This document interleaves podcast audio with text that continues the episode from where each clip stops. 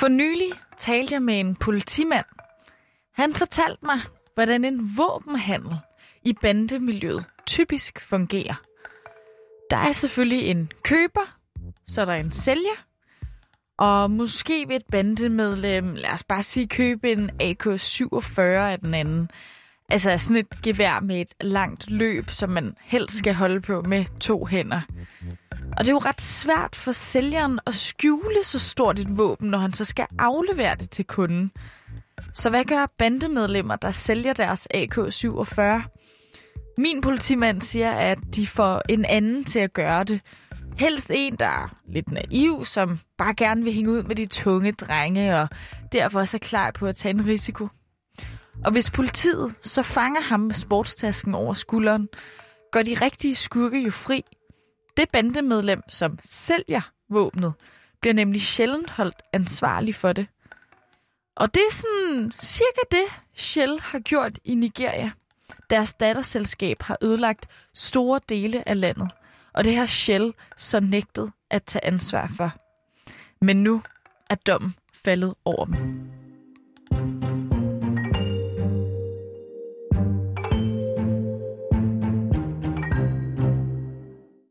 Efter 13 år blev det hollandske oliefirma Shell endelig dømt for at spille 21 millioner liter olie i Nigeria, der har ødelagt områdets natur, men også har været skyld i tusindvis af spædbørns død. Og måske vil dommen mod Shell bane vejen for, at flere virksomheder bliver dømt for at bryde loven uden for deres egne landegrænser. Mit navn det er Nana Mille, og du lytter til Udsyn, der i dag er produceret i samarbejde med verdens bedste nyheder.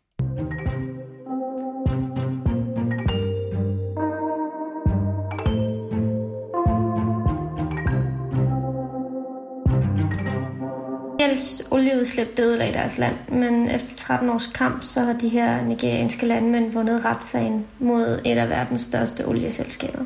Det her er Liv Rahauke Frederiksen. Hun er journalist hos Verdens Bedste Nyheder, som altså har fulgt de tre landmænds mangeårige og langårige kamp for at få olieselskabet Shell til at tage ansvar for de 21 millioner liter olie, deres datterselskab har spildt i Nigeria. Og endelig er det lykkedes for de her landmænd. I januar 2021 faldt der dom i retssagen mellem Shell og tre nigerianske landmænd fra Niger Delta-området i Nigeria, hvor at den hollandske afdeling af miljøorganisationen Friends of the Earth havde ført sagen for dem. Sagen blev taget op i FN's internationale domstol i Haag, som besluttede, at Shell altså skal kompensere for de her skader, som deres datterselskab har lavet i landet mellem år 2004 og 2007.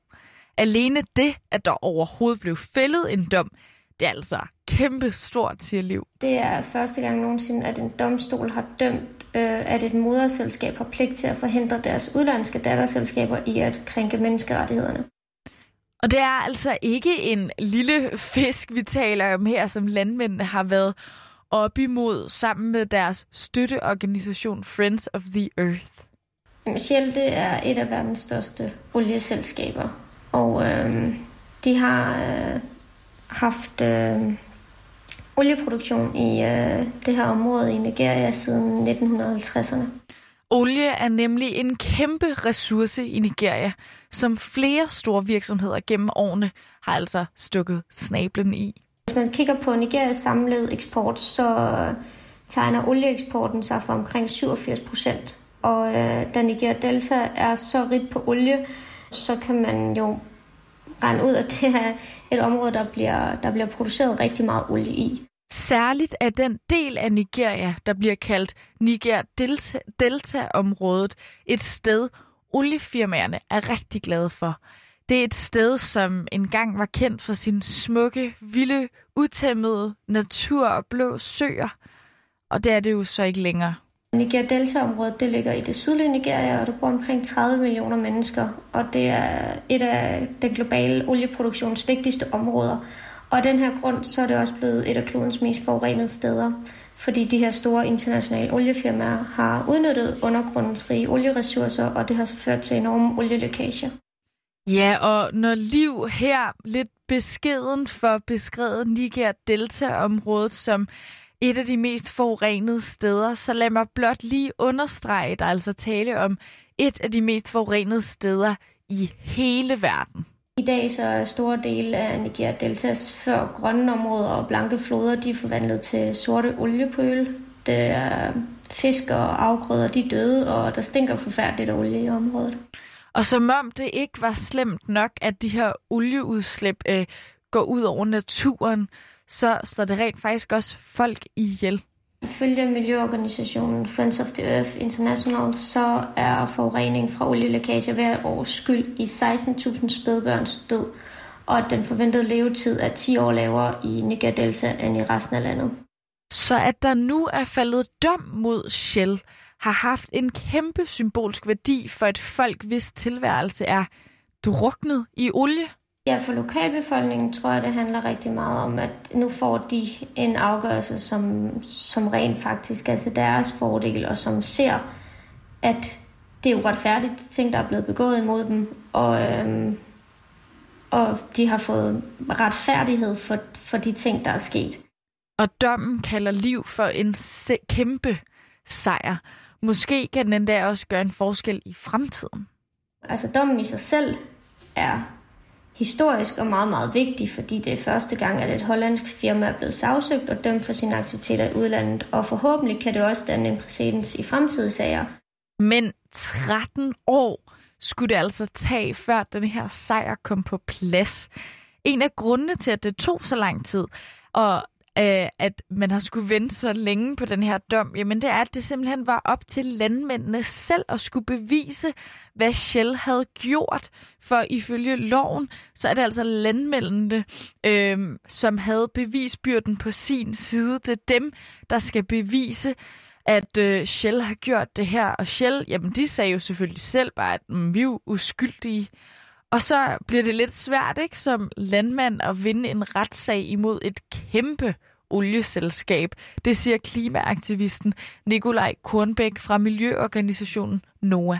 Det har været enormt svært. Det har været, at man har haft en bevisbyrde, som skulle fremlægges for, at det øh, morselskabet har kontrol over øh, datterselskabet. Og det, det ligger ligesom på offret at bevise det. Hvilket jo er stort set umuligt, fordi at de har ligesom ikke adgang til de interne dokumenter på det her tidspunkt. Der skal ligesom først være en retssag i gang. Ja, og en anden juridisk udfordring i retssagen, det var også, at der ikke var så meget erfaring fra tidligere og lignende sager, som man kunne læne sig op af. Det har taget så lang tid. Det er et eksempel på, hvor svært det er at anlægge sag på tværs af lande og juridiske systemer. Og det skyldes, at der ikke findes nogen international lov på området. Og det cowboyland, det har Shells advokater altså brugt som en måde, en smutvej, hvorpå de kan snige sig uden om den her døm på. Det udnytter de, så, de advokater, som er ansat i virksomhederne, til at forsøge at øh, forsinke processen, eller øh, køre den af sporet, sådan, så den bliver opgivet. Det har ligesom været en strategi, og, og, og den, der har man kunne bruge den her usikkerhed omkring, øh, jeg mener, hvad, hvordan, altså kan, eksempelvis kan en hollandsk domstol over, overhovedet dømme noget på baggrund af en lov, der er øh, vedtaget i Nigeria. Øh, det er sådan et spørgsmål, man ligesom skal, skal tage stilling til. Øh, og det kan man jo bruge, den her usikkerhed, til at forsinke sagen, og man kan øh, anke igen og igen, og man kan sende den rundt frem og tilbage. Så det er oftest derfor, at, øh, at de tager så lang tid. I EU der er reglerne sådan, at man dømmer altså virksomhederne efter de love, der så gælder i det land, hvor krænkelserne finder sted, siger Nikolaj. Men heldigvis for den her sag, så har Nigeria altså gode love, i hvert fald lige når det kommer til olie. I tilfælde, der har været i, i den her sag med Shell, der har det været en nigeriansk lov, man har brugt. Man har brugt. Øh, så, og, og det, der faktisk er ret interessant, det er, at de har faktisk nogle ret specifikke love netop omkring, der regulerer nogle, nogle olieindustrier, øh, og blandt andet i forhold til udslip, som man har kunne bruge. Øh, så det er bestemt ikke sikkert, at det her havde, at man kan sige, at dommen havde øh, haft det her udfald, hvis det havde været i et andet land. Og selvom det måske var godt, og vi nu siger heldigvis, at Nigeria har de her gode love, så er det jo, ja, som sagt, godt for Nigeria lige i det her tilfælde. Men det er altså ikke generelt så godt, at det er det enkelte lands regler, der gælder, siger Liv. Et fundamentalt problem i, at en virksomhed i et land kan begå de her menneskerettighedskrænkelser, som det jo er, og blev dømt på en måde, og så måske begå samme kriminalitet i et andet land, og så blev dømt på en helt anden måde. Ej, Liv siger altså, at mm, der burde der være nogle fælles spilleregler. Helt grundlæggende så er der behov for noget fælles international lovgivning. Det kan fx være en FN-traktat eller en fælles europæisk lovgivning. Og det er også noget, som de her miljøorganisationer, jeg har snakket med, de efterspørger. Og en sådan fælles lov, ja, den er måske allerede ved at udforme sig. Parlamentet har lige stemt om et beslutningsforslag, hvis man skulle sammenligne det med den danske proces, hvor at de øh, giver nogle forskellige forslag til indhold øh, af, hvad sådan noget her skulle, skulle handle om. Og, og kommissionen har også fremlagt et, et, et forslag. Vi mangler stadigvæk at se øh, et egentligt øh, forslag til en lovtekst, og, og det, det mangler stadigvæk at blive stemt på i rådet, og det mangler stadigvæk at blive godkendt af, af parlamentet. Så, den, så der, er, der er et godt stykke vej nu, men der er faktisk noget, der sker noget.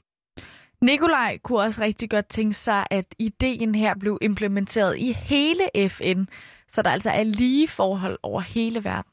Og håbet fra en stor del af civilsamfundet, og også, også det, at man kunne få en FN-traktat på det her område, som, som går ind og har nogle af de samme elementer igen, altså en, en, en pligt til at forhindre øh, menneskerettighedskrænkelser, en, en decideret, øh, Øh, at, man, at, man, at man har nogle bestemmelser, som gør, at virksomheder også er, er stillet til ansvar overfor det på tværs af landegrænser, og at der også er en, en, en eller anden form for, for proces, som er, som er tilgængelig for, for ofre til ligesom at, øh, at holde dem, stille dem til ansvar, føre sager øh, på baggrund af, af, de, af de krænkelser, der sker.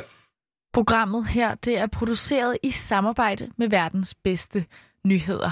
Hvis du vil læse mere om dommen mod Shell, så kan du altså finde det på verdensbedstenyheder.dk.